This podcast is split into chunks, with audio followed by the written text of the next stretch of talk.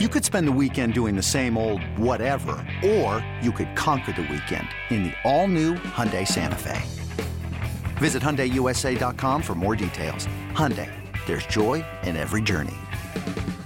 This episode is brought to you by Progressive Insurance. Whether you love true crime or comedy, celebrity interviews or news, you call the shots on what's in your podcast queue. And guess what? Now you can call them on your auto insurance too with the Name Your Price tool from Progressive. It works just the way it sounds. You tell Progressive how much you want to pay for car insurance, and they'll show you coverage options that fit your budget. Get your quote today at progressive.com to join the over 28 million drivers who trust Progressive. Progressive Casualty Insurance Company and Affiliates. Price and coverage match limited by state law. A lot of twists and turns along the way. So, John, let's do this four stock up and four stock down style. Let's start with the good. We'll start with the stock up, and I always let you go first. The honors are yours. What is your first stock up? Well, it's the obvious one. It's going to be hard finding others unless we do all special teams, but that would be rookie safe, safety Jalen Pitre. I saw him do today what he did at Baylor the last two years. He intercepted two passes, he had a sack, and the last one gave the Texans a ball, I think at their 39, mm-hmm. and they end up at their 48. Not many quarterbacks can complete a pass for minus six yards in that situation, which Mills did to Pharaoh Brown. That series was just embarrassing. And somehow Derek Stingley ended up getting credit for a sack that originally been credited to Blake Cashman because uh, they forced Fields out of bounds. Stingley, that's I don't think I heard his name called, but Pitre, man, he made some big plays. Yeah, I don't blame Stingley for not hearing his name called. I mean, Stingley's more of a guy you're going to hear his name called if if they're throwing to the wide receivers. You know, if they're throw if they're throwing it on the boundary and the perimeters. You know, the, the, they threw the ball 17 times. Like I don't. It didn't bother me. We didn't hear Stingley's name. Pitre. This game was kind of set up for Pitre. John Fields uh, his numbers throwing to the middle of the field, his turnovers since he got into the league, uh, the vast majority of his interceptions have been exactly what we saw Pitre do today. That was brought up. I think Brooks Kubena brought that up with Seth and I on the pregame show today on Texans Countdown. And at that point said, I think he Brooks even predicted Pitre's going to get his first interception. He wound up with two because that's Fields' tendency is when he's in the pocket, he sails balls over the middle, and that's that's plays right into Jalen Pitre, who, as you know from watching him at Baylor, was one of the most opportunistic college players that we saw in the sport over the last few years. That's an easy one. Pitre has a stock up for sure. I'm going to go as a stock up Jerry Hughes. Jerry Hughes had another good game getting after the quarterback, had a couple of sacks, couple TFLs. Um, he has been far and away the Texans' best pass rusher this season so far. Um, and I thought they did a decent job of pressuring Justin Fields, other than that 29 yard run that he had early in the game that was the only way Justin Fields was going to beat you today is if you let him break out of the pocket and go get yards with his legs. He did it on the first drive of the game that led to a field goal for the Bears. Um, they did a pretty good job of bottling him up after that, and I thought Jerry Hughes, uh, Jerry Hughes was a big part of that. So stock up on Jerry Hughes. That's been a good signing by Nick Caserio so far this year. He's been a terrific signing. It's amazing at his age, 34, how quick he is, but he is. And um, they they rotate those three defensive ends, Hughes, Greenard, and Rasheem Green. And Hughes and Greenard, they'll play either side. And Hughes is very smart too. He knows how to keep his eye on the ball. He's been a tremendous addition. All right, you got another stock up, John. I know they're hard to find on a game like this. I do. Dameon Pierce, he got 20 carries, 15 last week, 11 the week before. I thought he should touch the ball at least 25 times a game. I thought he should have been in on the last drive because he's a threat. He also caught two passes, as you mentioned, averaged 10.5 yards a catch compared to Burke. Burkhead's 5.2. So I thought Pierce, he had used that spin move three times. He had losses a couple times, but thought that uh, he did a good job with his most extensive action of the season. Now he needs to get the ball more. Yeah, I would agree with that. Um, he he had that nice 25 yard run. Uh, got in, got his into the end zone for the first time. He wound up touching the ball 22 times, 20 carries in the run game, and then the two catches that he had um, out of the uh, out of the backfield. Yeah, I um, that's two games now, John, when you think about it, that on third and one situations late in games, first against Indy in overtime, and then this one third and one that I don't know what it would have led to. They were still on their own side of the 50 yard line. Who knows if Davis is able to string together another couple first downs? Probably not. But let's pretend that that possibility still exists. That's twice now on third and one in late game situations that they've either handed the ball to or targeted Rex Burkhead on third and one. Uh, and it's ended in catastrophe both times. Against Indy, the, the negative two yard run that led to Lovie deciding to punt. And now today, obviously the uh, the interception. It's, just, it's super disheartening, really disheartening. Maybe there's method to their madness that they have the quarterback they want in the draft. So how do you get him? You do things that are really stupid that backfire and make you a terrible team. Oh my God. Yeah. All right. So my last stock up, and you're right, they're not easy to find on a game like this. Um, but uh, let's give a little credit to Jordan Akins, John. Welcome him back to the fold. Jordan Akins, the uh, Texans' third round pick back in 2018, who left in free agency after this year, signed with the Giants. I'm guessing got cut by the Giants. I haven't followed that saga, but he was there for the Texans to sign on to the practice squad. Um, he talked this week about uh, about getting a chance, you know, maybe a little redemption, coming back home and maybe making a few plays with Brevin Jordan out with the ankle injury. Jordan Akins was able to get on the field and get in and uh, made a few catches today, including a touchdown catch. Uh, so I'm going to give a little stock up to Jordan Akins. I don't know if once Brevin Jordan comes back, if Akins is going to be able to find his way back into the mix. I think this was just a one day practice squad call up situation, but I was happy for him. OJ Howard's become the invisible man since that first game. The best player today wasn't any of the guys we mentioned. The best player was punter Cam Johnston. Yes. He had, he had 48.4 gross, a 48.2 net, which is phenomenal. He had five he had uh, five punts in that were uh, uh, caught inside the 20 and he didn't have any returned. He was phenomenal. And Ka'imi Fairbairn had five touchbacks, and he kicked two, and he's got that streak going now 63 in a row inside the 40. So yep. Frank Ross's special teams, they they were they've been really good since the start of the season. Desmond King, the second at 31 yard punt return to set up a touchdown. Unfortunately, they are by far the best unit, and if the other two units played like special teams, they'd be unbeaten. Well, and your guy Grayland Arnold got in and got a tackle on uh on punt return. Yeah. Yep. Yep. So no, special teams has been good. You know, it's funny. We'll get to the stock downs here in just a second. Clint and I uh, were talking during the game. We watched the game together up here in the studio. Um, and it was after one of Cam John. It was after that Cam Johnston punt, John, that he he you know he did that kind of backspin thing on, you know, that sort of pitching wedge yeah. thing where the ball bounced yeah. back and they they down it at the five or the ten or whatever it was. Clint said, "Chief," he said, "Chief, if they if they just disbanded the Texans and let the rest of the league just draft off of the Texans roster right now, you know, you could you, let just let's see. he goes." How many players get picked before you think Cam Johnston gets picked? And we figured, like, you know what? Maybe this year there'd be more because you got rookies. You know, you got Stingley and Pitre and guys like that would get picked. Kenyon Green just on spec. But last year's team, where all the rookies were guys that were taken day two and day three of the draft, other than maybe Tunsil and Brandin Cooks, Cam Johnston might have been the next guy taken off of this team in that fictitious scenario. So raising it uh, of all those free agents, Nick, Caserio signed last year, Johnston was the only one to get a contract of more than two years. Yep, good point. All right, so those are our four stock up. John, there's plenty to choose from. The buffet floweth over for stock down. What is your first stock down from today's loss to the Bears? The front seven that was awful against the run. The Bears had the most yards rushing since 1984 when Mike Ditka was head coach and he was on the sideline. It was, I was actually there for the all time record for run yards allowed. I'll never forget the World Series was going on in 2005. Astros were playing the White Sox. Texans played a primetime game in Seattle, and I was the only one there for the Chronicle. So I had to just bang out two or three stories.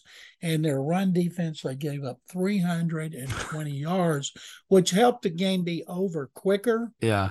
And uh, but I thought this one, the way they were going at halftime, they were a threat to shatter that record and they blew it. Yeah. So I would say the front seven, which was pathetic against the run. eBay Motors is here for the ride. Remember when you first saw the potential? And then through some elbow grease, fresh installs, and a whole lot of love, you transformed 100,000 miles and a body full of rust into a drive that's all your own. Look to your left, look to your right. It's official. No one's got a ride like this. There's nothing else that sounds like, feels like, or looks like the set of wheels in your garage. With over 122 million parts, you can make sure your number one ride or die stays running smoothly. So there's no limit to how far you can take it. Brake kits, turbochargers, engines, exhaust kits, roof racks, LED headlights, bumpers, whatever your baby needs, eBay Motors has it. And with eBay Guaranteed Fit, it's guaranteed to fit your ride the first time, every time, or your money back. Plus, at these prices, well, you're burning rubber, not cash. Keep your ride or die alive at ebaymotors.com. Eligible items only. Exclusions apply. Yeah, yeah, John. I'll, I'll you, you want you want a number? I've I've been spending the whole afternoon crunching numbers on this stuff. As you know, the Bears 41 carries, 280 yards. Those are the numbers. 41 carries, 280 yards, so seven yards a carry. Um, they had a 53 yard run by Khalil Herbert. They had the 29 yard scramble by Justin Fields early in the game. And then on the second series, they had the end around to Equanimeous St. Brown for 42 or 43 yards, whatever it was. His was 52. 52. Well, 50, Herbert's Herbert's was 52. Uh, uh, St. Brown's was I've got I've got the box score right here. St. Brown's carry was 41. You're right. 40. Yeah, I knew it was 40 something. So if you take out those three plays, it's, let's pretend for a second you take out those three plays because those are long plays. You know, they're not typical. You take those out, and on the remaining 37 carries, the Texans still gave up 4.3 yards per carry. that's not a surprise. They're no, terrible. No, no. So yeah, that front seven, that's a that's a good one. And John, I don't know how that gets fixed. Like I don't I mean, they're just it the teams are gonna run. John, the, the Bears ran all over them, and they had a quarterback that went eight for 17 with two interceptions today. Like Justin Fields, take away Justin Fields' plays that he made with his legs, John. You've watched every game I've watched as a Texans media member. The worst games I can remember opposing quarterbacks playing. They were both at NRG Stadium. Rusty Smith in 2020 against a horrific, uh, no, sorry, 2010, 2010 against that awful Texans defense, Kareem Jackson's rookie year. Titans, that was the Andre Johnson, Cortland Finnegan game. The final score of that game was 20 to nothing. Rusty Smith threw three interceptions to Glover Quin in that game. That was one of the worst games I've ever seen. And then Kevin Hogan for the Browns, I want to say in 2017, Deshaun Watson's rookie year, he sailed a pick six to J. Joe. Kevin Hogan was awful. Those are the two worst quarterback, opposing quarterback games that I can remember. This one, as far as just the passing part of it, was as bad as either of those. Justin Fields is a horrible, horrible passer of the football. And Johnny's the 11th pick in the draft.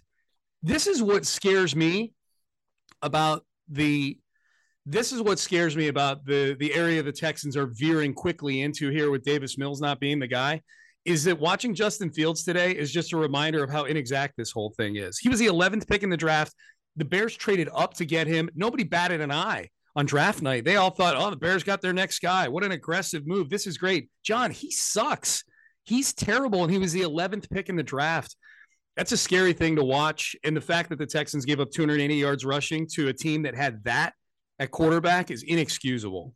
I wonder how much is the coaching. They they hired a coordinator from Green Bay who'd not been a coordinator play caller, and uh, just like uh, you know, Denver hiring a guy to come help Nathaniel Hackett. But I think because I watched Fields play at Ohio State, and I never thought, wow, this guy can't throw the ball. Yeah.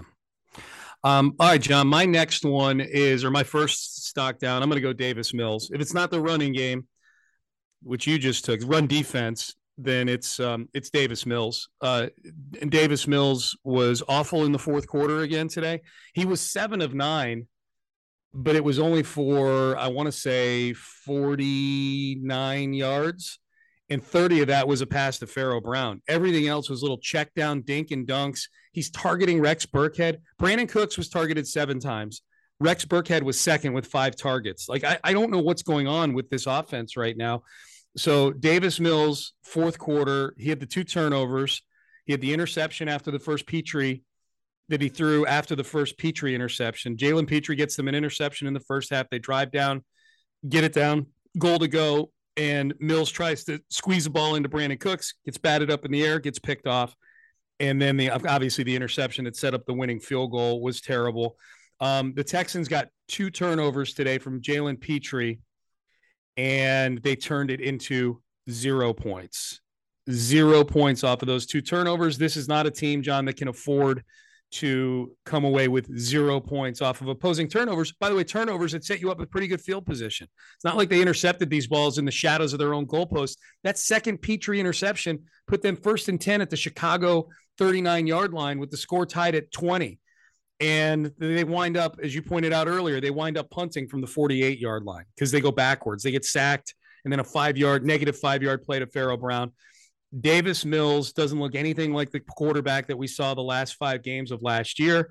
And this is going to turn into a season very quickly where Texan fans are just going to be rooting against the team so they can get in position to get a quarterback because this draft, unlike last year's draft, actually has a couple of guys. I think they're already doing it, and uh, and with good reason. My last one. Do we? Do I get another one? Yep, you do. You sure do. Pep Hamilton. Pep Hamilton is the play caller for the first time and he was fired midway through his last season as a play caller in NFL, 2015 in Indianapolis.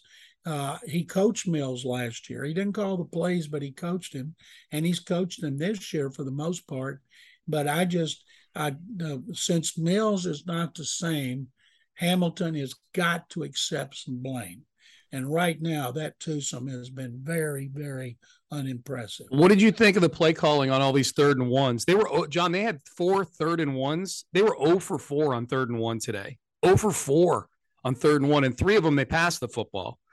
Uh, of course, the one third and one they had that they ran the football was the one down near the goal line that Dameon Pierce got stuffed in the backfield for minus two yards. But what did you think of the play calling in short yardage situations today? when they handed the ball to Pierce, I had no problem, but they got stuffed. And but uh, when they threw that ball to Burkhead and they didn't have Pierce in the end, I thought that was terrible. People need to know. Pep Hamilton determines who's playing. Now, Lovie Smith can overrule him. I'm pretty sure after that first game when when uh, Burkhead got the ball 19 times as runner receiver, Lovie probably said, "Okay, let's get it more to uh, Pierce." But right now, uh, I just can't.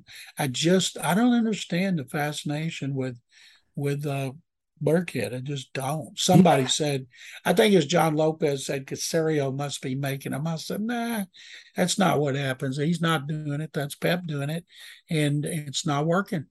Yeah, no, not at all. Not even one bit. All right, John, my last stock down. I'm going to go Brandin Cooks. Brandin Cooks was invisible for most of the day today. He was targeted seven times. He only had two catches. He had the 17 yard catch early in the game that I thought was a nice catch where he kind of bodied up and caught it in the middle of the field. And then he was silent for the rest of the day until he caught a little five yard pass towards the end of the game. And unfortunately, for the second week in a row, I thought there was a play he should have made as the lead receiver on this team. Yes, that would have set that would have set the Texans up with uh, on the front porch for a potential score and the ball went right through his hands. And I think the disturbing part of that is there was a guy bearing down on him. It looked like he kind of alligator armed it a little bit. He took a hit anyways on that play, you know. Um, but we know that in the Denver game last week, he he should have caught that ball down near the goal line. That would have been, in all likelihood, a touchdown. At the very least, it would have put them on the one yard line. Um, and then today, look, man, you're you're getting paid a lot of money. They traded a second round pick for you. You get hailed as this locker room leader for a lot of reasons. One of them is you're one of the few playmakers on this team, and you got a young quarterback who's trying to make his way in the league here. You got to make plays like that, man. if the ball's hitting your hands and you're Brandin Cooks, you got to come down with the football. And this is two weeks in a row that have been crucial, pivotal plays. And I say that because I feel like, John, with this offense, any opportunity to get a chunk play or a scoring play is a crucial, critical play because they just don't get in position to do it enough.